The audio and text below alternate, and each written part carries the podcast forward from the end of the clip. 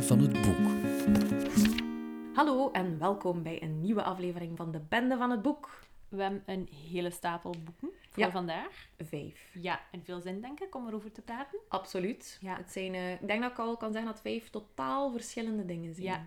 Ik heb er twee mee en ik ben ook heel enthousiast om u te vertellen erover. Oeh, Ja. oké. Ik ben ook wel enthousiast over mijn boeken. En nee, soms heb je een boek gelezen en denk je van, ah ja, het is wel een mooi boek en mensen moeten dat lezen. Maar soms heb je ook een boek gelezen en denk je van, oh my god, Ja, dat waarom is is, niet iedereen het nu al aan het lezen? Ja. En ze valt meer in de tweede categorie. Oké. Oké. Mooi. Voilà. En we drinken opnieuw zwarte thee met een vleugje bloedsinaasappel. Mhm. En we hebben nog een beetje paaseitjes. Ja, die moeten ook allemaal op het Ja. eigenlijk. hè. Klopt. Eh, ik vind dat wel ieder jaar zo. Like, je Ja. koopt die, je vindt die ergens in een struik en dan moet je die ook nog opeten. Dat is er zo wat veel aan. Ja, ik heb het probleem dat ik er zodanig naar uitkijk, naar, de, naar Pasen, en dan echt geen eitjes zelf wil kopen. Oh, Sarah, dat mag je niet doen. Nee, hè. En dan is het zover en dan is het... Pff, paaseiers. Ja, bleh. Ja, te veel. Je daar nu nog mee doen? Ja. Anyway. Opeten ehm, tijdens een podcast. Opeten tijdens een podcast is de beste oplossing. Of je kunt er ook daarna nog brownies mee maken of zo. Jawel, of een chocomelk. Moest Ja. de lente even wegvallen. Dus dan moesten Ja. we nog een, een koude periode krijgen en kan dat nog Voilà. altijd. Doen we. Voordat we in de boeken vliegen, wij zijn nog altijd druk aan het timmeren aan ons nieuwe projectje. Mhm. Eh, het doel van het nieuwe projectje, iedereen laten genieten van boeken. Wat voor boeken dat zou ook zijn. Gewoon het liefde van het lezen propageren. Ik zie ons een soort van propagandameisjes voor de literatuur. Eh, wil je er alles over weten, schrijf je dan in op de wachtlijst. Dat kan via bendevanhetboek.com of via onze Instagram. Eh, maar deel ook af en toe nog een keer het linkje. Mhm. Als je het ziet passeren, gewoon klikken en je e-mailadres achterlaten. En dan weet je als eerste waar het allemaal om gaat. Klopt. Voilà, dus zeker doen. En dan vliegen we erin. Trace, ik ben al een keer naar de biep geweest. Ja. En Flink. bijna altijd als ik een boek lees in de biep, dus dat is één keer om de twee jaar, dan is het zo schoon dat ik denk, tju, Moet dat nu toch kopen. ja, voilà. Ik denk als ik de titel ga zeggen, eh, dat heel veel mensen gaan... eh, Of als je de cover beschrijft. De cover, ja. Ja. Oké. Dus ik heb De Overlevenden uitgeleend eh, van Alex, of Alex Schulman, denk ik dan. Ehm, en op de cover zien we drie jongetjes in zo'n een, een, een short die springen. En Ja. ze, ze zijn buiten, eh, duidelijk. ziet Ja, het is een beetje omkaderd met zo wat bomen en zo. Ja, Hè? voilà. Ja. en ze gaan in een, een vijver springen. Dus het ziet er zo vrij zomers uit. Het is ook echt een boek om te lezen in de zomer. Dus bij deze geven jullie al een eerste tip. Ik vond het super mooi. Het was een sprinter, of hoe noemt dat? Dus je kunt dat maar een week uitlenen. Maar ik was al klaar. Mhm. Ja, want het is wel een beetje een, een ik kan niet zeggen een hypeboek, maar het is wel populair. Ja, hè? Like, ja, ja. Als ik in de boekenwinkel kom, zie ik het ook altijd liggen. Vandaar dat ik eerst toen hij zei, de overlevenden van dat, dat, dat, dacht ik, "Pff, zeg mij niets. Ja, Maar toen ik de cover zag, dacht ik, ah, Ja. ja, dat boek. Ja, inderdaad. Het is zeker, ook al zegt de titel jou inderdaad niks, je zult zeker eh, de kaft eh, herkennen. Ehm, ik ken Alex Schulman, of Alex Schulman. Het is een Zweed, dus ik weet niet hoe dat moet uitspreken. Ehm, niet. Zijn volledige naam is Karl Magnus, uiteraard. Die twee moesten erbij. Of course, zoals elke zweet die Karel Magnus... Allee, Voilà. zweet heet gewoon zo. Ehm, dus Karl Magnus Alexander Schulman eh, is van 1976, is geboren in Zweden. Ik ga er mij niet aan wagen in welk dorp. Eh, het is een schrijver, een journalist, een blogger. Ehm, hij is ook een televisiepersonaliteit en Oeh, hij heeft ook een podcast. Voilà. manusje van alles. Dus we zijn een beetje collega's. Het interessante, of allee, ik vind het altijd leuk als er dingen in het leven van een Ja. schrijver ook in het boek terechtkomen. Ook al is het eigenlijk niet zo positief. Zijn mama was iemand met een alcoholprobleem. Of Ja. is iemand met een alcoholprobleem. En dat is ook zo in het boek. Dus de moeder speelt een, ehm, ja, een zeer grote rol. Ehm, en dat is dus zeker iets dat eh, ook in zijn eigen leven eh, een grote impact heeft gehad, uiteraard, op wie dat hij eh, geworden is. Er is een beetje gossip wel te vinden over Love deze man. Hij is namelijk twee keer getrouwd geweest en de derde keer was dan de goede keer. Mooi. En hij heeft ook twee dochtertjes en een zoon met de derde vrouw. Dus Ja. je moest het gewoon even zoeken. Ik moest even oefenen in de nacht yes. Voilà, geboren en opgegroeid in Zweden. En dat speelt ook wel opnieuw in het boek een grote rol. Gaan we allemaal naar Zweden op reis willen, naar dit boek? Denk het wel. Oké. Denk het wel. Verdorie, mijn reis naar Italië ligt alvast. Hij heeft in 2007 zijn eerste werk geschreven. Private of privaat in Zweeds. En eigenlijk is zijn boek nu al 1, 2, 3, 4... Wel, ik gok zijn tiende boek ongeveer. Dus het is zeker niet zijn Ah, ja. eerste werk. Dus hij is wel al even bezig. Ehm, Het is like met zijn huwelijk. Die moet Voilà, hij moet, een beetje, hij Ja. moet er een beetje inkomen. Eh, het is ook, ja, het is zo'n vent. Hij ziet er niet Zweeds uit. Oh, je ziet er zeker niet Zweeds nee, uit. Meer Italiaans zelfs. Ja, Zuiders type. Ja, hè? Beetje donkere ogen, donker haar. Mhm. Dus ehm voilà. Geen Dus- typische viking. Nee, behalve dan zijn, eh, zijn naam. Maar waarover gaat het boek? De cover eh, beschrijft het eigenlijk mooi, want we leren drie broertjes kennen. Niels, Benjamin en Pierre. Zo'n niet-Zweedse naam, Ja, behalve misschien Niels. Ja, Ja. ja. Pierre vond ik vooral raar. Ja, hè? Maar goed, je bent er wel aan. En ehm, die drie broers, eh, die gingen als ze klein waren elke zomer, zoals heel veel Zweden, samen met de mama en de papa, naar een zomerhuisje aan een meer, beleven daar van alles. En daar toen werd er een moord gepleegd. Geen moord. Ah, oké. Jammer. Dus we volgen eh, eigenlijk vooral die vakanties die ze daar hebben. En met zo wat anekdotes die daar gebeuren. En tegelijk begint het boek eigenlijk met het feit dat hun mama is net overleden. Dus ze komen samen en ze hebben een brief gevonden eh, waarin dat de mama vraagt of dat ze daar hun as willen gaan uitstrooien. Ja. Dus als je zo begint, denk je, ah, dat gaat hier een schone familieroman Yes. zijn. Dat gaat hier... Er gaan wat Over- drama's boven komen, Ja, uiteindelijk maar- ze dichter naar elkaar. Voilà, voilà. En het lijkt ook initieel zo. Je, je merkt wel dat die drie broers zijn uit elkaar gegroeid. Met als ze ouder zijn geworden aan Life. andere, voilà, in andere gebieden gaan wonen. Totdat duidelijk wordt dat die drie broers, dus ze zitten ergens op een drempel of zo, eh, met die pot, met die Op de urne, zullen. ergens eh, te wachten. En dan is er een politiewagen en dan ehm, wordt dat beschreven hoe dat hij ergens naartoe rijdt. Maar hij rijdt blijkbaar naar die drie broers. En dan is duidelijk dat, die, dat twee van die drie broers elkaar eigenlijk net niet in elkaar geslaan hebben. Oei. Dus dan wordt het al een beetje, ah ja, het zal daar misschien toch iets meer gezeten hebben dan gewoon live. Dus je hebt enerzijds, eh, is hij, ja, slaagt hij er zo goed in van eh, die jonge broers eh, tot leven te, te wekken, die, die ravotten in dat water, eh, die, die strips lezen, eh, die muziek luisteren in dat dennenbos op pad trekken. Dus enerzijds dat. Maar het is wel al heel snel duidelijk dat die moeder, dat er daar iets niet klopt. Dus die Mhm. moeder is heel sterk in zichzelf gekeerd. Ze valt ook ehm, regelmatig uit. Ze schiet uit, dat bedoel Ja. ik. Ze heeft zo wat mood swings. Dus ze mijden die vrouw ook een beetje. En alles wordt verteld vanuit eh, Benjamin, dus de jongste. Ehm, en die De probeert dat... Benjamin, letterlijk. Voilà. Mooi. Die is heel gevoelig en die wil dat altijd vermijden dat er conflict is. Ja. Ehm, dus hij, hij draagt heel hard de verantwoordelijkheid op hem. Hij is ook is het zeer... jongste kind. Eh, hij wil ook dat alles goed is met zijn broers. Allee, hij is zo als kind ook heel, allee, heel voorzichtig en oh, er gebeurt van alles dat je denkt, maar manneke toch. Zo, zo erg voor u dat hij dat zo eh, moet aanvoelen. En dan heb je de papa en je denkt in het begin, ah ja, heel dat gezin draait op die papa en die, die probeert dan altijd, als die mama bijvoorbeeld weer uitschiet, om dan zo te zeggen, kom jongens, we gaan onder het eerst lopen naar het water, omdat zo wat we leiden dat af, hé, we laten Mhm. dat hier. Maar dan doet hij dat ook soms op een rare manier. En hij, hij zegt dan bijvoorbeeld, je moet zwemmen, eh, dus dat meer is gigantisch, zwemt ondereerst naar die boei en terug. En die die wind krijgt weet ik veel wat. Maar dat is blijkbaar mega ver.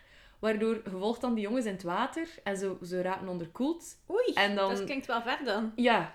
En dan moet die elkaar zo echt oppeppen van, kom jongens, het gaat wel gaan. En, en dan is dat like zo, dat kan toch niet dat je als ouder like, niet... Allee, dus soms is het zo wat, ah, weet je, dat je toch begint te vermoeden, dit is hier eerder een dysfunctioneel gezin.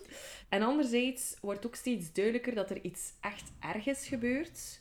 Dat je uiteraard pas naar het einde van het boek eh, weet, maar is echt erg. Ja. Eh, maar kunt like, niet vermoeden welke zin of zo. Eh, het wordt dan wel steeds meer duidelijk dat er een ongeluk is gebeurd. Dus, dus je leest het vooral, hey, die zomers. eh, dus dat is, allee, eh, dan denk je, oh, ik wil ook met mijn gezin naar daar en die zomers beleven. En oei, er is iets met die mama. Mhm. En dan kom je te weten wat er gebeurd is. En ik heb echt luid op gezegd, het is echt... Ga ik mij straks vertellen. Ja, het is, hij is er echt in geslaagd. Ik had het echt niet door. Ik zag het echt niet aankomen. Je krijgt een... Ik heb eh, in een interview gelezen een uppercut van je welste. En ik dacht, ja, ik ga dat overnemen in mijn notas. Want zo voelde het echt ook. Dus je hebt zo... Hij schrijft vrij sober. Ja. Maar altijd zo juist wat dat moest zijn. Ja. Eh, ook dat drama komt daardoor extra hard binnen. Omdat je... ja, het is geen overdrijver. Nee, voilà. Maar hoe dat hij hier in dit boek die spanning heeft weten op te bouwen, eh, was echt... Ja, Is het een page-turner? Of... Ehm, ja, ik vond van wel. Ja. Ik had ook altijd zin om s'avonds zo... Het is echt iets voor vakantie, hè? Ja, als, je, als, je, gewoon tijd hebt om door Ja, te lezen. Ook. Ja, zeker. Het is ook niet super dik. En het geeft ook veel onderhuids mee of zo over familie, waarden en zo. Wat dat Mhm. eigenlijk ook, hoe groot dat de rol is van u als ouder. Wat dat eigenlijk ook per ongeluk verkeerd kunt doen. Ja. Er zit heel veel in. eh, maar vooral familie gerelateerd of zo. Ja. Ja, voilà. Ja, ik vond het echt super mooi. Oké, nice. Voilà. Ik denk dat dat al voldoende is Ja. over... Wat is, wat is er gebeurd? Dus. Ik heb iets helemaal anders gelezen. Ik heb eh, Matrix gelezen van Lauren Groff. En eh, Lauren Groff, je hebt daar ook al iets van Ja. gelezen. Je hebt Fates and Furies Ja, gelezen, denk klopt. ik, van haar. Ehm, dus Lauren Groff is een Amerikaanse schrijfster. Eh, ze heeft al vier romans geschreven en twee eh kort, eh kortverhalen, bundels. Ehm, ik denk dat haar bekendste waarschijnlijk wel Fates and Mhm. Furies was, tot nu. Want ik heb het gevoel dat Matrix nu wel... ehm, allee, het wordt wel veel gelezen en misschien gaat het dat wel overschaduwen. Ik denk wel dat het iets helemaal anders is, want dit is een historische roman. Hmm. Ja, en Fates and Furious was denk Dat ik meer meer... gossipy eh, ja, meer ja. eigen tijd, hè. Ik moest denken aan The Matrix Tuurlijk. en computers en al van. Maar als je dan kijkt naar de cover, zie je allemaal nonnetjes. Ah ja, ja. Het zijn allemaal nonnetjes, want het gaat eigenlijk over de matrix, over het hoofd Ah, van een abdij. ja. Ja. En, maar dat wist ik dus niet. Ehm, en eerst was ik er niet echt drawn to of zo, maar dan had ik wel heel veel goede reviews. Ehm Annemie van Theoria was ook heel enthousiast. Dat is Annemie enthousiast. is.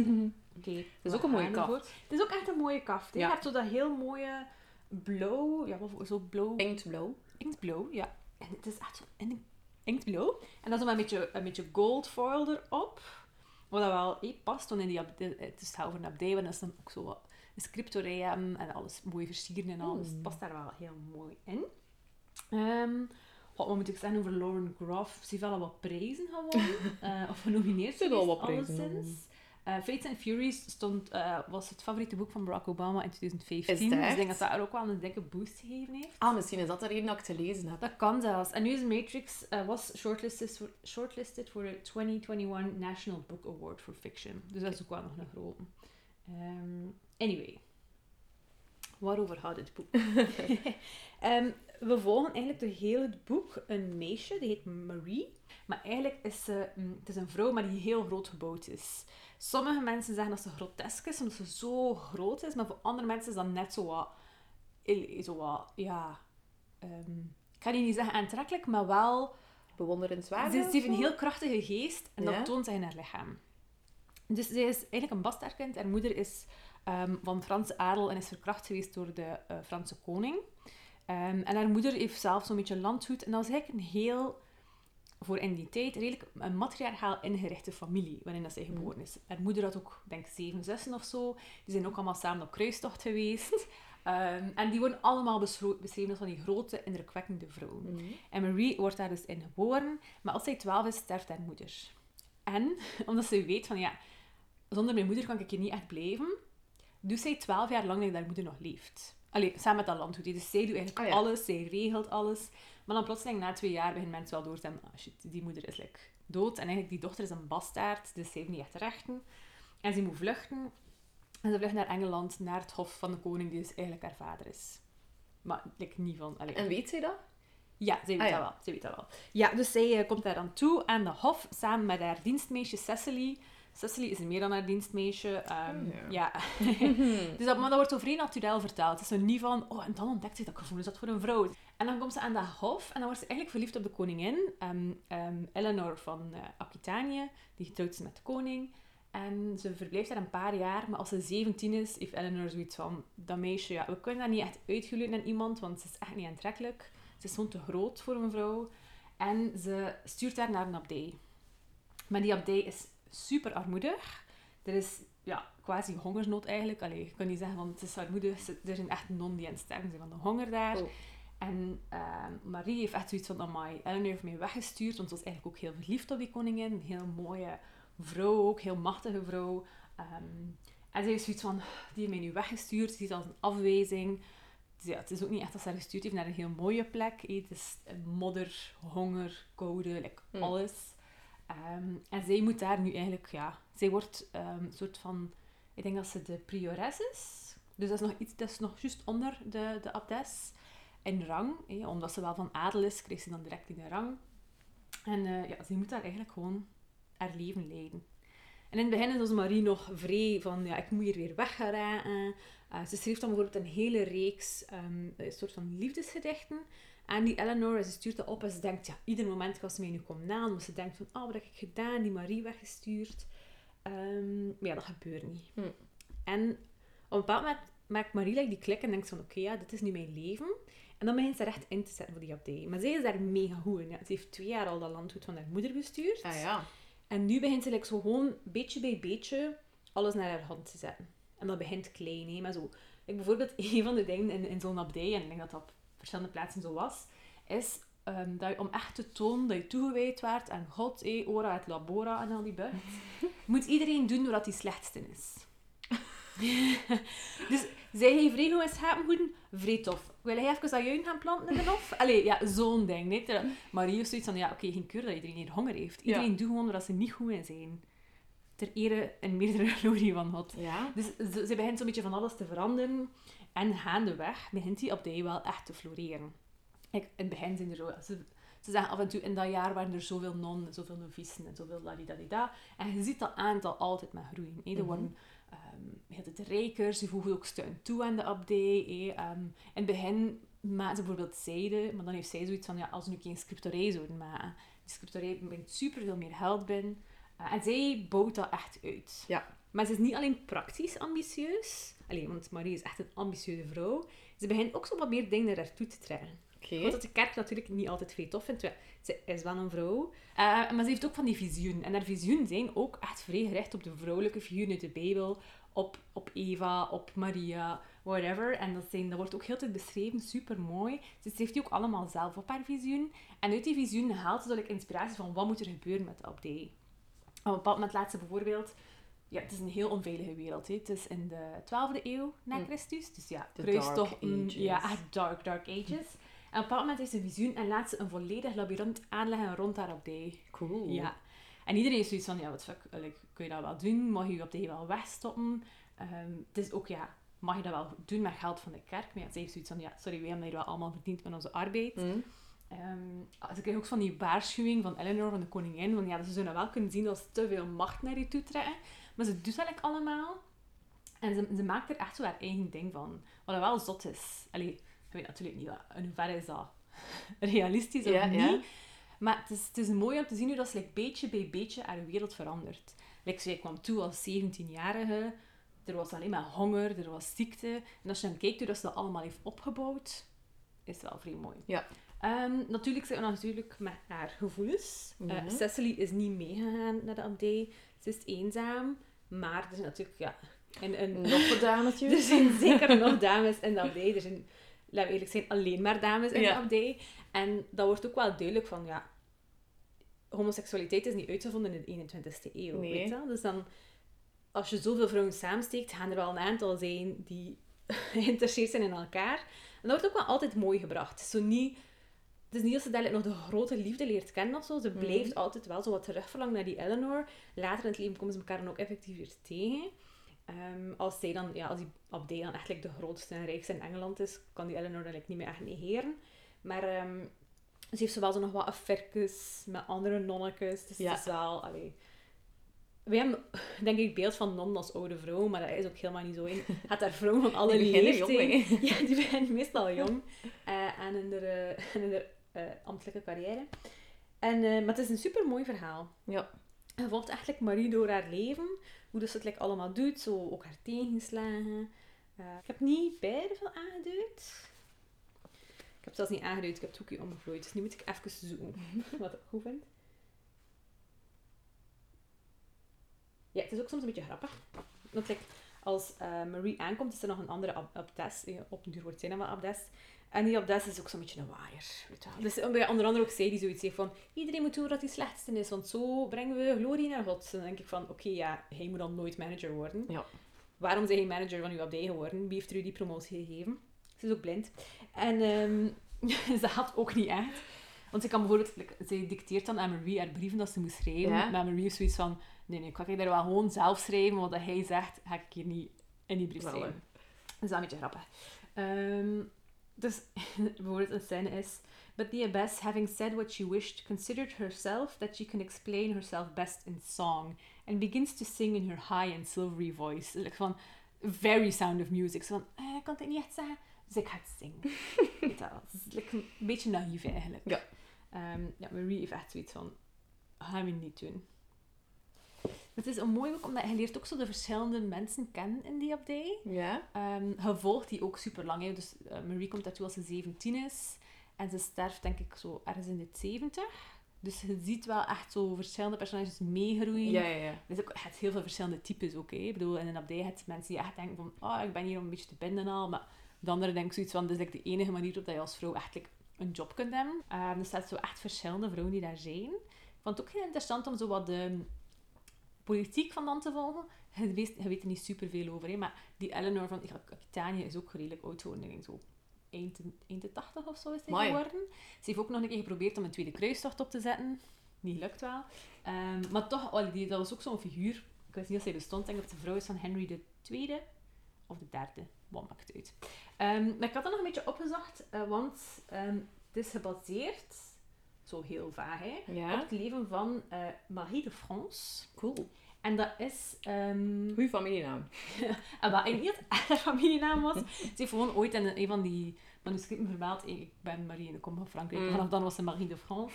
Ze wordt ze zat dat ze leefde van 11, uh, 1160 tot 1215. Um, en ze heeft uh, ja, dus een paar dingen geschreven die nog altijd bestaan. Uh, ik weet dan niet of ik het juist moet uitspreken, want ja, dat oud-Frans. Uh, dus wat het bekendste is de Lai, of de Lay, van Marie de France. En daarna heeft ze ook nog wat andere dingen geschreven, onder andere ook met die visioen. Er wordt wel gezegd dat ze, het is Frans, maar ze woonde in Engeland. Er was een abdij. Maar typisch, ja, over haar leven weten we dus eigenlijk bijna niets, want ja, dat werd gewoon niet vastgelegd. We weten dat ze gekend was aan de Royal Court of Henry uh, the, 12, the, the Second, ja. Dus het was inderdaad de vrouw van Henry II dan, als Eleanor. Um, maar we weten echt bijna niets over haar leven. Hmm. Ja, maar het is een van zo die mystische poëmen, ja, ja, ja, ja. met de visioen en een beetje streven en whatever. Maar, dus het is eigenlijk op heel weinig feiten gebaseerd, maar het is wel heel mooi geschreven. Oké. Okay. Ja.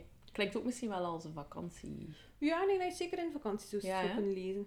Het is ook niet super ingewikkeld, of het is niet dat je zo super personages moet onthouden of mm. zo.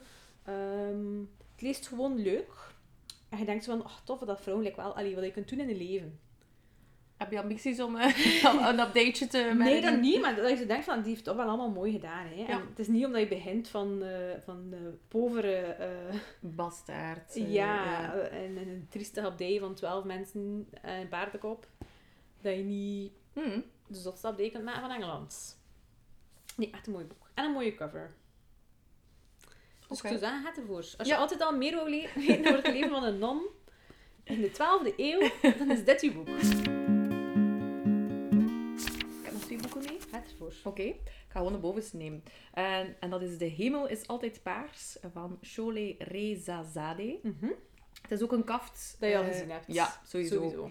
We zien um, een, een soort horizon van een stad. Dus je ziet zo een aantal daken. En het is een mengeling van um, Oosterse daken en Amsterdamse uh, daken. En de hemel is paars. En de hemel is uiteraard paars. Dat moest, hè, bij die titel. En dat is zowel een verwijzing naar de schrijfster als naar het hoofdpersonage. Want de schrijfster uh, is geboren in Iran en is dan naar um, Amsterdam, of naar Nederland uh, gekomen. Um, ze is van 1989, uh, Cholet. Um, ze is schrijfster, ze is dichter. Ze studeerde eigenlijk geneeskunde in Iran, mm -hmm. maar dat moest van haar ouders. Ze is zes jaar geleden verhuisd naar uh, Nederland. Uh, ze heeft die studies niet uh, afgewerkt. Wat dat opmerkelijk is, is dat ze hetzelfde dus ook in het Nederlands heeft geschreven. Dus is zes jaar geleden in Nederlands gekomen, ja. ze wel een boek in het Nederlands de Bronzen Uil ook gewonnen. Ja, um, ik denk dat we een genie te maken Ja, inderdaad. want haar taal is echt heel mooi. Um, maar daarover later meer. ze heeft dus al een aantal prijzen gewonnen, uh, om, allemaal voor uh, Nederlandse literatuur. Ze is ook um, in de finale gekomen van het Nederlandse kampioenschap Poetry Slam. Oh. Ook wel een leuke. Um, en in haar verhalen en gedichten gaat het wel altijd over gevoelige mensen die het hebben over zowel de schoonheid van de wereld als ook uh, de pijn uh, in onze wereld. En dit is haar debuut dus, De Hemel is altijd paars. En ze heeft daarmee al de bronzen uil uh, gewonnen. Dus als we weer hadden afverwijzen, en we hebben inderdaad de paarse hemel, we hebben de mengeling van de Oosterse en de Nederlandse daken. Um, maar wat niet op de kaft staat, en eigenlijk wel een belangrijk motief zijn in het boek, zijn bomen. Hmm. Ja, uh, met, uh, of ja, meer precies Judasbomen. Dat is Ja. een bepaald soort boom. En die hebben felpaarse uh, bloemen. En in de buurt van uh, de winkel waar de Arga van in Amsterdam werkt, staan er een paar van die bomen. En dat is voor haar zo'n beetje nog een link met um, Iran. Omdat die bomen daar ook groeien. Eh, maar die worden gekapt. Oh nee. Ja. En de naam Argavan en van het hoofdpersonage betekent ook letterlijk Judasboom in het Persisch. Dus dat is zo'n Ja. beetje de link eh, tussen de twee. Dus ze voelt daar een beetje verwant natuurlijk met die bomen en ook een beetje met, haar lot, eh, met het lot van die bomen. Dus ze trekt daar zo wel wat, wat aan. Dus zij heeft zo'n beetje het gevoel van waar ik ook ben, de hemel is altijd paars. zowel hier als, als in Iran door die bomen, maar ook er worden een aantal zonsophangen en onderhangen in beschreven. Voilà, bij deze heb ik al de titel gecoverd. maar waarover gaat het dus eigenlijk? eh Argavan, eh, dus het gaat vooral uiteraard over het feit dat zij ehm, als Iraanse vrouw eh, hier terechtgekomen is in, in eh, Amsterdam, haar leven probeert op te bouwen en ze heeft een tweedehands winkeltje ehm, en je leert een aantal van de klanten kennen. Dus het is een enorme dromer. Ze het doet soms een beetje denken aan... ehm, vroeger hadden ze zo Ally McBeal, dat zij dan ook zo in haar gedachten bepaalde dingen deed. Dat is ook zo'n beetje in Mhm. dit boek. Dus het is een, een heel gevoelige persoon, ze is heel timide. Maar ze heeft dan wel met haar vaste klanten, of zo met een aantal mensen, durft ze dan wel echt allee, wat meer Mhm. gesprekken voeren. Het gaat ook vaak over muziek of over poëzie. En ook over, ehm, uiteraard, het feit dat zij van een ander land komt en hoe absurd dat bepaalde mensen Ja. daarmee omgaan. Het is op een bepaald moment op een feestje mee uitgenodigd. Ehm, dus ze zat daar al allee, met een heel klein hartje naartoe. En dan zo de typische gesprek, zo van, ah ja, waar zijn je geboren? En eh, hoe is dat om hier te zijn? Ja, ja. Allee, zo... Eigenlijk ook wel interessant om een keer te lezen, omdat je soms... Waarschijnlijk zelf ook die vragen al hebt Ja, gesteld. ik denk ja. dat wel. Ehm, dus je hebt zo enerzijds het grote cultuurverschil. En anderzijds krijg je ook het verhaal van eh, haarzelf als jong meisje in Iran. Mhm. Ehm, dus ze was blijkbaar een ongelukje. En haar mama steekt dat niet weg. Dus ze heeft echt geen liefdevolle Hmm. mama. Die zegt dat ook, geeft daar van alles de schuld. Ehm, die gaat ook weg op een bepaald moment. Dus dan is het nog alleen maar haar papa. En haar papa is een hele lieve man, doet echt heel veel voor haar. Eh, maar hij heeft een opiumverslaving. Ja. En als ze klein is, merk je dat niet als lezer, omdat zij dat ook niet merkt natuurlijk. Mhm. Dan zegt ze gewoon, ja, papa zat weer in zijn studeerkamer. Of het rook weer een beetje... Dat ruikt blijkbaar eh, zoet of zo. Of ik weet het niet meer. Of naar aarde of zoiets. Mhm. Dus allee, niet dat het iets vrij absurd is of zo. Ehm, dus dat komt maar stelsel allee, Ja. na een tijdje eh, echt aan bod. En wordt dat ook zo benoemd. En ja, komt het er eigenlijk op neer dat ze gewoon alleen is en voor haarzelf moet zorgen. Mhm. Het wordt niet letterlijk gezegd waarom dat ze vlucht. eh, maar ik veronderstel dat dat wel ehm, ja, een grote eh, reden zal eh, geweest zijn. Dus je hebt zo eh, die twee parallele verhalen. Hij zei die als jong meisje een jonge vrouw wordt. Ja. Ehm, haar ouderlijke situatie. Ehm, ook de cultuur van in, in Iran. Mensen springen gewoon binnen. Ze kondigen dat niet aan. Mensen doen ook heel veel samen, brengen gewoon dingen mee. Terwijl in Nederland Ja. is dat net zoals bij Een ons. afspraakcultuur. Voilà, nee, gewoon ergens binnen springen op het onverwachts. Zelfs al ben je alleen maar mee, mee, mee. Eh, dus dat zo, ja. Het is ook zo'n beetje een loop op onze samenleving. Mhm. Dat je soms denkt, ah ja, waarom doe je dat eigenlijk niet? Eh, ja, zo- zo'n beetje dat. Het is geen zo'n dik verhaal. Of ja, dik verhaal. Het is geen zo'n dikke roman. Dus allee, op zich gaat het ook niet over zoveel. Maar het is wel een fijn om mee te gaan Mhm. op die denkoefening. Van, wat is dat eigenlijk als je hier komt en je zit niet in onze cultuur? Ja. Hoe ziet dat er allemaal uit? En hoe absurd zijn sommige dingen? En ook haar taal is heel mooi. Het is echt wel duidelijk dat ze eerst vooral gedichten schreef. Ehm, en haar, haar eh, gevoeligheid, ook haar visie op liefde, is iets dat je denk ik vooral als jong persoon wel herkent. Ze is heel Mhm. onzeker, want er is dan één klant waar dat ze wel iets voor voelt. En dat wordt dan zo wel half en half iets. Maar omdat ze zo Oh. voorzichtig is en haarzelf eigenlijk niet helemaal durft geven, is het al een beetje te laat Mhm. tegen als ze haar durft geven. Ehm, en hangt ze er dan ook heel hard aan vast. Dus het is, het is zeker geen vrolijk verhaal, maar meer zo'n interessante visie op, zo, op Ja. heel veel dingen. En vooral de taal is echt wel heel mooi. Het zijn ook heel korte hoofdstukken, meestal afwisselend Nederland-Iran. Ja. Ehm, dus ja, het is zo... Ik snap dat het publieksprijs heeft gewonnen. Mhm. Want het is wel iets dat je als publiek wel allee, iets aan hebt of zo. Ehm, Ik heb hem ook nog liggen. Is het iets om mee te nemen op vakantie of om te lezen als ik thuis ben? Ik zou het eerder thuis lezen. Ehm, ook omdat het zo vlot is. En ja. Ik denk dat op reis misschien een iets levigere roman, Ja. waar je misschien nog iets meer gaat over nadenken. Oké. Ja. Maar als je van taal wil genieten... Ik denk dat het ook een vrij goed pendelboek is. Ja, niet zo... Om altijd stukjes te lezen. Ja, het is Ja. niet nodig dat je het in één keer uitleest, bijvoorbeeld. Het, zijn wel heel vaak ook bedenkingen. Ehm, en je moet daar ik wel voor openstaan. Ja. Het, is, het zijn meer gedachten, denk ik, dan echt gebeurtenissen. Ga ik je lezen. Eh, een mens loopt zijn liefde achterna, Op het moment dat de liefde over is, komt hij op zijn eigen benen terug. Maar een boom heeft geen benen. Als iemand van een boom houdt, moet hij naar de boom toe gaan. Hij zit in de schaduw van de boom, zolang als hij dat wil. De boom gaat niet weg. Of het nu lente of winter is, hij blijft daar staan. Dus gaat zo... Vaak denk je... Wat is dat nu? Ja, wat doen ze daar nu mee? Maar, allee, het is zo, zo denkoefening of zo. Ehm laat nog iets over haarzelf. Ik heb altijd geweten dat ik niet de juiste persoon ben om iemand te troosten. Hoewel ik graag naar mensen luister, vooral wanneer ze over hun gevoelens praten, weet ik nooit wat ik moet terugzeggen en ik zwijg dan maar. Ik maak me zorgen dat mijn gesprekspartner het gevoel krijgt dat mijn zwijgen een teken van desinteresse is, of dat ik het gesprek zo snel mogelijk wil beëindigen. Anna praat, zonder op mijn reactie te wachten, gewoon aan één stuk door. En dat vond ik wel mooi, omdat je... Allee, ik denk dat je dat zelf misschien ook soms hebt. Maar ik heb wel al geleerd dat dat doet er eigenlijk meestal niet toe. Als mensen weten, ik kan mijn verhaal hier doen, dat dat eigenlijk het belangrijkste is. Dus soms wil je zo wel even zeggen tegen haar, ja, maar het is oké hoor. het is oké." het mag. Het komt wel goed.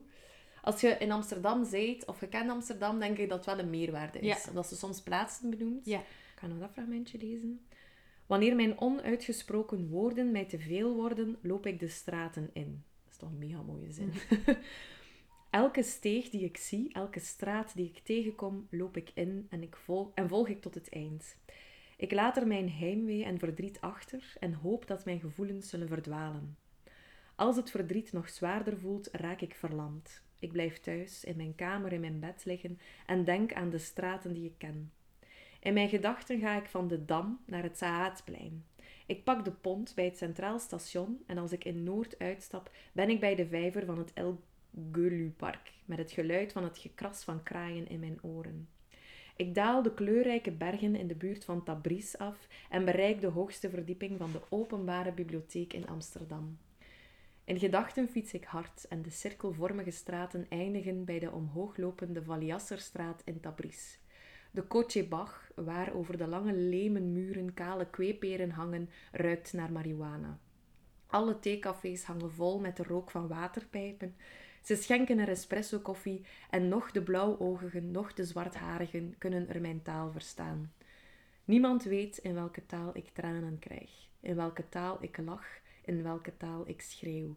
Geen enkele tram, taxi of trein kan me naar mijn bestemming brengen. Als ik verdwaal, ver- verdwaalt ook mijn pijn. Dat vond ik echt de zotste passage. Ja, dat Zo. Iran, Amsterdam, van die. Voilà. Dus ehm, ja. Schön. Mijn tweede boek is een non-fictieboek, maar het is ook wel een beetje een loop op onze maatschappij. Oké. Ik ga zeggen waarom. Het is eh, Stil van ehm, Susan Cain en de subtitel is De kracht van introvert zijn in een wereld die niet ophoudt met kletsen. Het is een boek waar Susan Cain zeven jaar aan gewerkt heeft. Zoals eigenlijk was zij eerst advocaat en onderhandelingsconsultant. Maar terwijl zij zo werkte in heel die wereld, en dat ze op Wall Street gewerkt heeft ook, ehm, ontdekte ze eigenlijk meer en meer dat het feit dat zij introvert was, Ja. echt een impact had op hoe dat zij werkte. Eh, niet dat zij daarom minder goed werkte, maar dat zij anders functioneerde. Je moet ook denken, onderhandelingsconsultant, dat is nu wel nog iets waarbij dat je ook nog wat outspoken moet zijn. Dat zij dat op een heel andere manier aanpakte dan andere, meer extraverte collega's. Ja. Dus zij dacht, ik ga daar iets mee doen. Dus dan heeft zij zeven jaar geschreven aan dat boek. Amai. Ehm, ja, dus het is wel vrij lang en er zit ook superveel research in. Het is zeker niet zomaar een boek van ik ben introvert en dat voelt zo en zo en zo. Nee, ze, ze heeft superveel onderzoek gedaan, gepraat met wetenschappers. Het is echt heel gefundeerd. En het gaat gewoon over introversie. En dan vooral introversie in de westerse wereld. Ja. Want ze zeggen dat 1 op 3 introvert is. Uh, probeer dat je uit te leggen aan een extravert die denkt, wie zijn die mensen dan? dat zijn de mensen die niet, weet wel, heel tijd zo luid praten. en dat boek is ook, ehm kan ik je misschien zeggen hoe dat opgebouwd is? Hmm. Dus het eerste stuk gaat over het extraverte ideaal. En dat is super confronterend om te lezen, want het gaat echt over van nee, hoe worden goede werknemers omschreven, waarnaar wordt er bijvoorbeeld gezocht in sollicitaties. En dat is altijd wel mensen die goed kunnen samenwerken, Ja. mensen die, die graag een presentatie geven, whatever. Dat wordt allemaal zo omschreven dat je denkt van, amai, ja, eigenlijk zijn moderne jobs gericht op heel extraverte Ja. mensen. Dat wil niet zeggen dat introverte mensen die jobs niet kunnen doen, maar er wordt veel minder gezocht naar de kwaliteiten die hen omschrijven. Ja, Omdat je hen herkent. Ja, inderdaad. En, dus dat is al iets zo. Dus bijvoorbeeld de hoofdstukken heten dan 1. De opkomst van de zeer geschikte vent. Hoe extraversie uitgroeide tot cultuurideaal. Ja. Want het is zeker niet altijd zo geweest dat extraversie het ideaal was. Tweede is dan de mythe van charismatisch leiderschap, de persoonlijkheidscultuur een eeuw later. Ja. Ehm, en dan de derde, als samenwerkende creativiteit dood, de opkomst van het nieuwe groepsdenken en het voordeel van alleen werken. Dus dat gaat ook over zo'n ding. Echt, Ja. Want we staan dus daar weinig vragen bij. Van, ah ja, een brainstorm met het team. Oké, ja, Ja, ja. goed van, idee. die Gaan en we die nog uitnodigen. Ja, inderdaad. Of we gaan dan een keer allemaal samen bespreken. Terwijl het is niet altijd beter om het met meer te bespreken, omdat heel veel mensen gaan zich dan stiller opstaan. Ja. Dus dat is een beetje dat extraverte ideaal, vond ik al super interessant. Dat is het eerste, allee, het eerste deel. Mhm. En het tweede deel gaat dan over biologische aanleg. Van waar komt dat? Is dat iets aangeboren? Is dat iets in onze maatschappij zit? Ze gaat ook gaan kijken, want het is een, een boek over Amerika, waar ik denk dat dat extraverte ideaal nog extremer is Ah, dan bij ons. Ja. Dus ze gaat dan ook gaan kijken naar bijvoorbeeld ehm, Chinese communities in de VS. Hoe zit dat daar? Ja. Ehm, of gewoon gaan kijken aan de andere kant van de wereld, hoe zit het daar? Ik denk dat we in het Westen, in West-Europa, ook een extravert ideaal hebben. Misschien iets minder dan de VS, maar wel Ja. meer dan bijvoorbeeld in het Oosten. Ehm, dus dat gaan ze ook gaan onderzoeken. Wat is uw aanleg? Wat is cultuur? Dus er is heel veel onderzoek gedaan bij kleine kinderen. Dat dan vaak de link wordt gelegd tussen zij zijn gevoeliger voor heel veel indrukken, waardoor dat ze die in stilte gaan verwerken voordat ze zelf een indruk gaan toevoegen. Maar, Maar ze gaat dan ook echt verschillende wetenschappers gaan spreken, feit van fictie onderscheiden.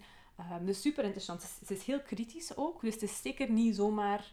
Want iedereen kan iets zeggen over introvert zijn. Ik bedoel, als ik wil, kan ik daar ook een boek over schrijven, over hoe dat, dat voor mij voelt. Maar ze gaan echt gaan kijken van de, de wetenschap daarachter. Dus, ehm, maar ze heeft dan ook bijvoorbeeld, haar hoofdstuk heet dat, is je, tempera- is je temperament je noodlot? Oké. Dus hij had ook aan gekeken van ja, als je als introvert geboren bent, want daar komt het eigenlijk wel op neer, als je geboren als introvert, kun je dan nooit ehm, een public speaker zijn? Kun je dan nooit meetings leiden? Kun je dan niet een leidinggevende positie Ja. uitoefenen? Kun je trainen of oefenen? Ja, om- inderdaad. Kun je die... Is het omdat je introvert bent, ben je dan sowieso onzeker? Dus dat is allemaal geen waar. Ja. Introverte mensen hebben vaak een soort van eh, publieke, extraverte persoonlijkheid. En wel, ik vind dat bij jou nu ook. Ja. Ik heb bijvoorbeeld een sterk uitgewerkte extraverte persoonlijkheid. En ik kan mij extravert gedragen in een groep. Maar, en dat is zo bij introverten, achteraf krijg je daar wel sowieso je weerslag van. Oké. Maar ze heeft dan, heel veel introverten hebben daar dan trucjes voor. En ze gaat dan een paar mensen aan als voorbeeld van... Het is bijvoorbeeld zo'n professor die echt mega goed omgaat met zijn studenten. Die heel geëngageerd is. Maar dan zegt ze, die woont wel met zijn vrouw in een bos. Ik denk ideaal. En die, ehm, dus die heeft die extraverte publieke persoonlijkheid. Ja. Maar daarna moet hij wel naar huis gaan. Of over de middag sluit hij hem dan wel op in zijn kantoor of op de wc. Om Oh. gewoon even weer tot zichzelf te komen. Dus het is zeker niet zo dat als je introvert bent, is dat je noodlot. Nee, je kunt echt nog... Allee, je kunt extraverte dingen doen, maar vaak heb je dan wel die recuperatieperiode nodig. Ja. Dus dat vond ik wel heel interessant. En heeft zij het gevoel dat jobs en zo, dat dat verandert? Of gaat ja, het daar gaat het ook wel echt Ah, ja. over. En dat eerste hoofdstuk van de extraverte ideaal Ja. gaat echt over hoe dat die, die markt, die arbeidsmarkt veranderd is de voorbije eeuw. Waarbij dat extraverten zo wat de, het voordeel van de twijfel hebben. Ja. Zo'n, echt zo'n bias naar extraverte Ja. mensen. En, en ziet ze nu geen ommekeer weer? Is er nu niet meer ruimte voor introverten? Of is dat gewoon omdat wij alle twee zelfstandig zijn geworden, dat we dat wel. denken?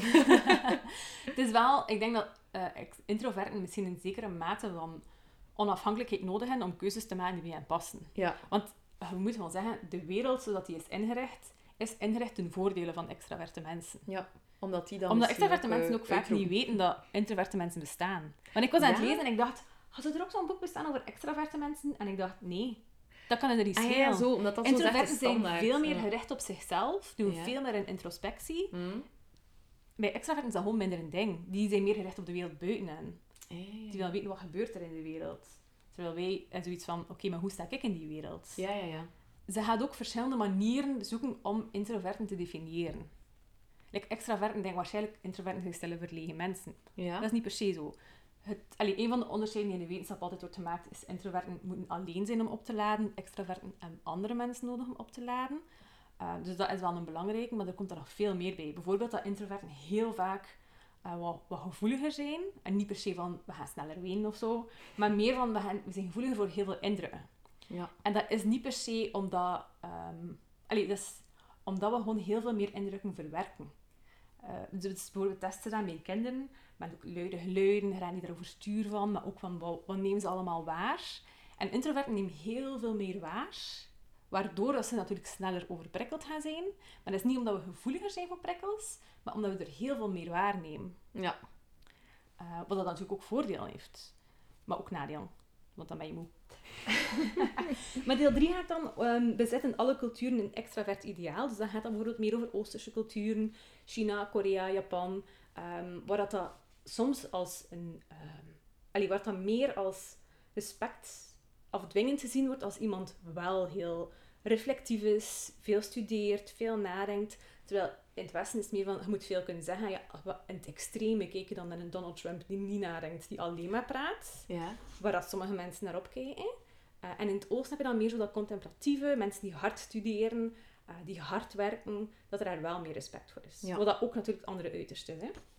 Niet per se waar we voor zijn. En dan het laatste deel heet Hoe moet je lief hebben, hoe moet je werken? En dan gaat het dan weer over hoe kun je in de wereld staan. Ja. Als je het in het extreme zegt, overlevingstactieken. nu, ik moet je zeggen, ik ben er zelf al een paar jaar mee bezig. Ik ken mezelf redelijk goed. Maar ik kan me voorstellen, als je zoiets hebt van, ah ja, introvert zijn, misschien ben ik dat wel. Uh, of, of ah, ik word wel snel overprikkeld en al, en ik vind dat zo wel lastig. Dan is dit wel echt een boek dat je moet lezen. Um, bijvoorbeeld één is, wanneer moet je je extraverter gedragen dan je eigenlijk bent en hoe doe je dat? Dus wat ik daarnet al zei, is dat is eigenlijk die, die publieke extraverte persoonlijkheid dat je hebt. We zijn niet schizofreen of zo, dat is niet een andere persoonlijkheid, maar dat is een soort van rol dat je speelt. Ja. En hoe dat je dat zo'n beetje kunt doen. Um, hoe praat je met mensen van het andere type? Hoe belangrijk. Um, en uh, hoe je stille kinderen grootbrengt in een wereld die hen niet hoort. Want een heel groot stuk gaat ook over kinderen, omdat heel veel van de onderzoek is daarop gebaseerd. Ja, ja. Als je wil weten of dat nature of nurture is, ja. moet je wel bij jonge kinderen zijn. En dan gaat het bijvoorbeeld over kinderen die op hun babyleeftijd, dat ze gezien hebben van, ah, die nemen meer prikkels waar dan anderen. Ja. Hoe zijn die uitgegroeid? Wat is er daarna mee gebeurd? Dus dat is super interessant. Het is natuurlijk een Amerikaans boek. Like sommige voorbeelden, ze gaat dan bijvoorbeeld naar de Harvard Business School. En dat is heel gek, maar daar worden mensen dus klaargestoomd voor business life. En dat is zo gebaseerd op de extravert ideaal. Iedereen wordt aangemoedigd om elke les bij te dragen, om altijd zijn gedachten te zeggen.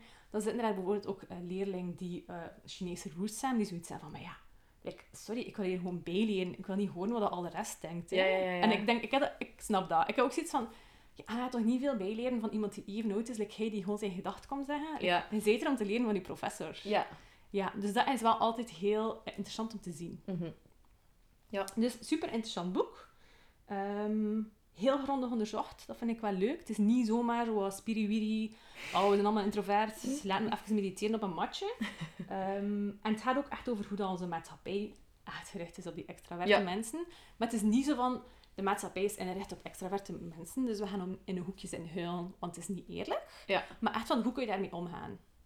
En dat vond ik leuk. Ja. Allee, zie voorbeelden, maar het boek draait niet om haar. Mhm. Het is echt als onderzoeker geschreven. Ja. Ik heb er ook heel veel aan gehad, ook al wist ik wel al redelijk veel over het onderwerp. Ik, bijvoorbeeld staat er hier, ehm, introverte mensen beschikken over goede sociale vaardigheden en kunnen genieten van feestjes en zakelijke bijeenkomsten, maar na een poos krijgen ze het gevoel dat ze liever weer thuis in hun pyjama zaten. Ja. True. Allee, het is niet dat ik denk, oh nee, ik wil geen mensen zien. Het gaat ook niet mee in alle clichés, weet je wel? Ja. Want dat is, zo, dat is echt het van die clichés, hè. Ja, ja. Introverte mensen zijn verlegen, ze blijven niet voor altijd thuis. Dat is niet waar, hè. we hebben Mhm. ook sociaal contact nodig, maar gewoon een ander soort. Zie, ze vertelt hier over iemand, denk ik een jonge student.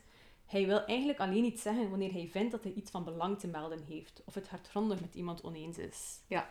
Maar als we niet denken van, kan iets bijdragen, dan, ja, dan is het niet nodig. Mhm. En dat is iets dat heel moeilijk is.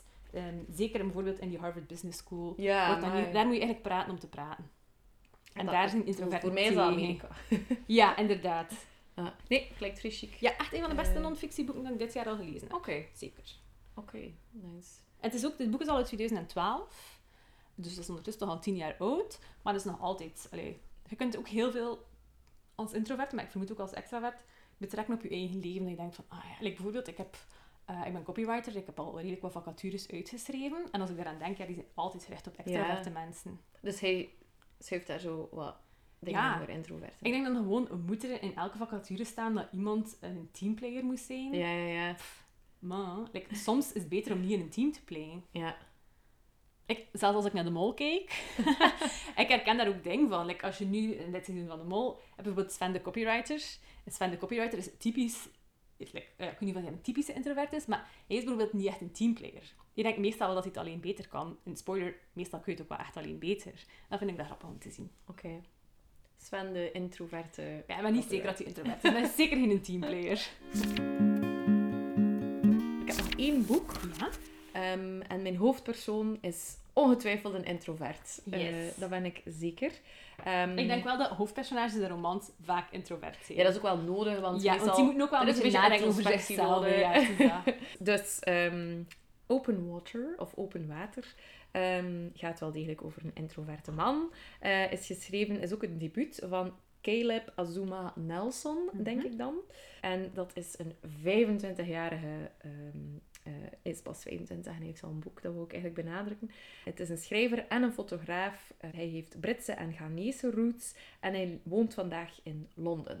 Mm -hmm. En daar speelt het boek zich ook af. Uh, en ons hoofdpersonage die is enerzijds verliefd op een meisje, mm -hmm. maar dat is eigenlijk iemand die samen was met een goede vriend. Dus het is wel gedaan, zo net, net, net, net. Ja.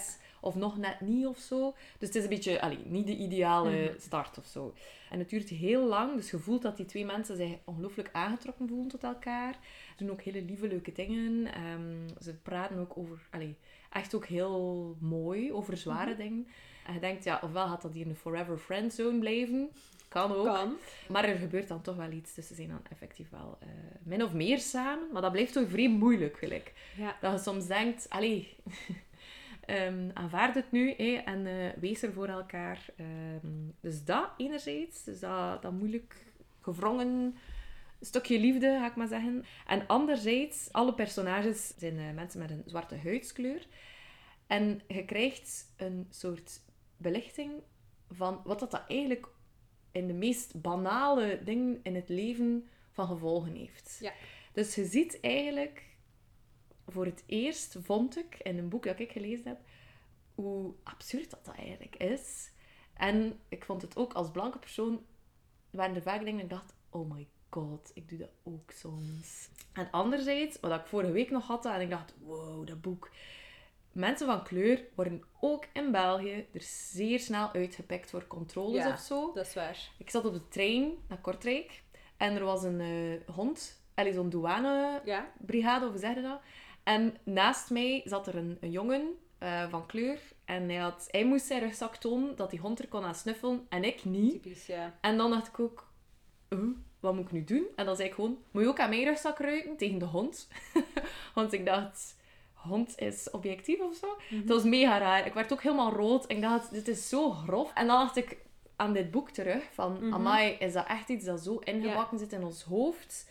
Um, ja, dat dat gewoon zo grof... En zelfs in, in Vlaanderen. En je zou ja. denken, ja, dat is in Amerika of in Londen of in grote steden.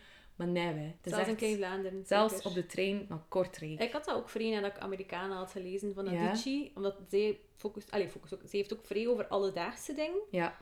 Um, uh, en dat was wel... Dat heeft ook echt... Toen ben ik onze maatschappij ook anders gaan bekijken. Ja. ja, wel. Ik denk dat dit boek dat ook met mij heeft, uh, ja. heeft gedaan. Het is maar 187 pagina's. Mm. Maar het is wel echt heel lang in mijn hoofd uh, gebleven. Ja. Ook de taal is weer super mooi. Ik heb echt heel veel uh, hoekjes omgeplooid. Het is te veel om allemaal voor te lezen. Ik ga met een spin-off podcast beginnen. Sarah leest voor uit Open Water. Uh, ik ga één iets, omdat ik er echt een vakje rond gemaakt Amai, heb. een vakje? Een vakje, dus dat ga ik wel voorlezen. Je weet dat liefhebben zowel zwemmen als verdrinken is. Je weet dat liefhebben betekent dat je een geheel bent, gedeeltelijk, een verbinding, een barst, een hart, een bot. Het is bloeden en helen. Het is eerlijk op de wereld zijn. Het is iemand naast je kloppende hart plaatsen in het absolute donker van je binnenste en erop vertrouwen dat ze je stevig vast zullen houden. Liefhebben is vertrouwen, vertrouwen is geloof hebben. Hoe zou je anders van iemand moeten houden? Het is zo heel vaak zo, ja, ik vind dat zeer poëtisch, maar het is wel vrij zwaar. Dus het is Ja. misschien best dat het een dun boek is. Ja, ja, ja. Want er staat dan ook zo een, eh, een sterretje, dus dat is wel goed. Ja, Hij weet op de goede momenten... pauze. pauze. Ehm, maar het is echt... ehm, allee, ik heb het zeer graag gelezen, maar het is inderdaad een boek dat je niet moet lezen als je misschien niet op zo'n goede Ja, plek bent in je leven of zo. Omdat die enerzijds hè, dat, dat geworstel met die ontluikende liefde en daar Mhm. niet zo goed mee kunt omgaan. Plus die thematiek dan van... Ja. Nu, de passages die ik zelf heel mooi vond, die gaan uiteraard vaak over die liefde. En eh, allee, wat ik daarnet ook heb voorgelezen. Dus dat was wel, is wel de hoofdtoon. Mhm. Ehm, maar dat zwarte lichaam als zo een soort kooi is wel iets dat ik echt nog nooit zo eh, expliciet heb eh, gelezen. Hij geeft het ook een naam. Het is precies een soort... Het is ook een personage. Ja, exact. Ja. Misschien dat dit het een beetje toelicht als ik het voorneem, eh, voorlees. Dus hij- de- hoe dat hij dat eh, bijvoorbeeld illustreert. Het is zomer nu. Terwijl ze de wijn in haar glas laat rondtollen, vraagt ze: Wil je me voorlezen? Het is al lang geleden dat je me voorlas. Het laatste stuk dat je aan haar had voorgelezen ging over de vorige zomer, 2017, toen je zag wat er gebeurde als woede eindelijk zijn uitweg vindt, als een kruipende golf die vorm wint en overslaat aan de kust. Je begon te schrijven omdat foto's hun eigen taal hebben en soms worden de opnames die je maakt broos in vergelijking met wat je kunt voelen. Soms schiet zelfs deze taal tekort en dus schreef je je gedachten op in de hoop een narratief rond het conflict dat in je opborrelde te compileren. Je wou dat het zo recht door zee was als willekeurig zinloos geweld, maar dat was het niet. Het was niet zo eenvoudig. Laten we even inzoomen op de jongen van wie je een glimp opving, die geboeid op een muur zat, omringd door politieagenten, met de prachtige dreadlocks die zijn gezicht als open gordijnen omlijsten. Hoe hij gezien en gehoord wilde worden en wat ertoe had geleid dat hij gezien en gehoord wilde worden.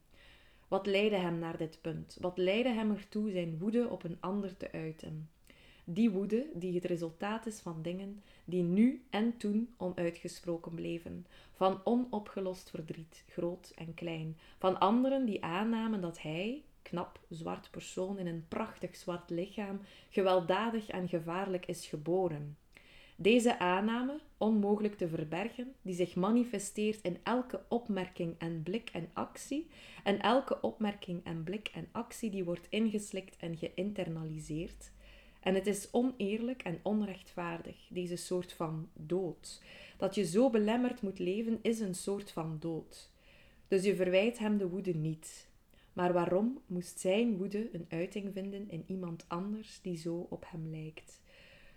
Dus het is wel... Ja. boeh. Mhm. Eh, en hij is inderdaad ook fotograaf. eh, dus hij houdt ook vaak over eh, creëren en over kunst en zo. Mhm. Dus het is, ja... Het is echt wel mooi, maar niet zo licht verteld. Ja, geen tussendoortje. Nee, nee. Voilà. Maar ik ben wel heel blij dat ik het heb gelezen. Dat mij is aangeraden. Dus geen vakantieboek. Tenzij dat je daar, ja, ik weet niet, misschien wel zin in hebt. Om dan daarna nog wat tijd... Dat kan wel, hè. Dat je denkt, in mijn vakantie heb ik tijd om daar echt goed over na te denken. Ja, voilà. Alright. ehm, ja, we zijn al een uur bezig. Oei, we gaan er dan, eh, we gaan afronden. We gaan afronden. Eh, dus dat waren vijf totaal verschillende Ja, hè? eh, romans. Dus dat is tof. Mhm. Dan gaan we gewoon zwijgen, want deze aflevering is al lang genoeg. Alrighty. Wil je toch nog een beetje meer Bende van het Boek? Dan kan je altijd inschrijven op onze nieuwsbrief via onze website bendevanhetboek.com of via onze Instagram-pagina Bende van het Boek. Klopt. Ja, Voilà. Eh, Alright. kijk, we zijn duidelijk uitgepraat. Zeker. Alright, Tot de volgende keer. Tada.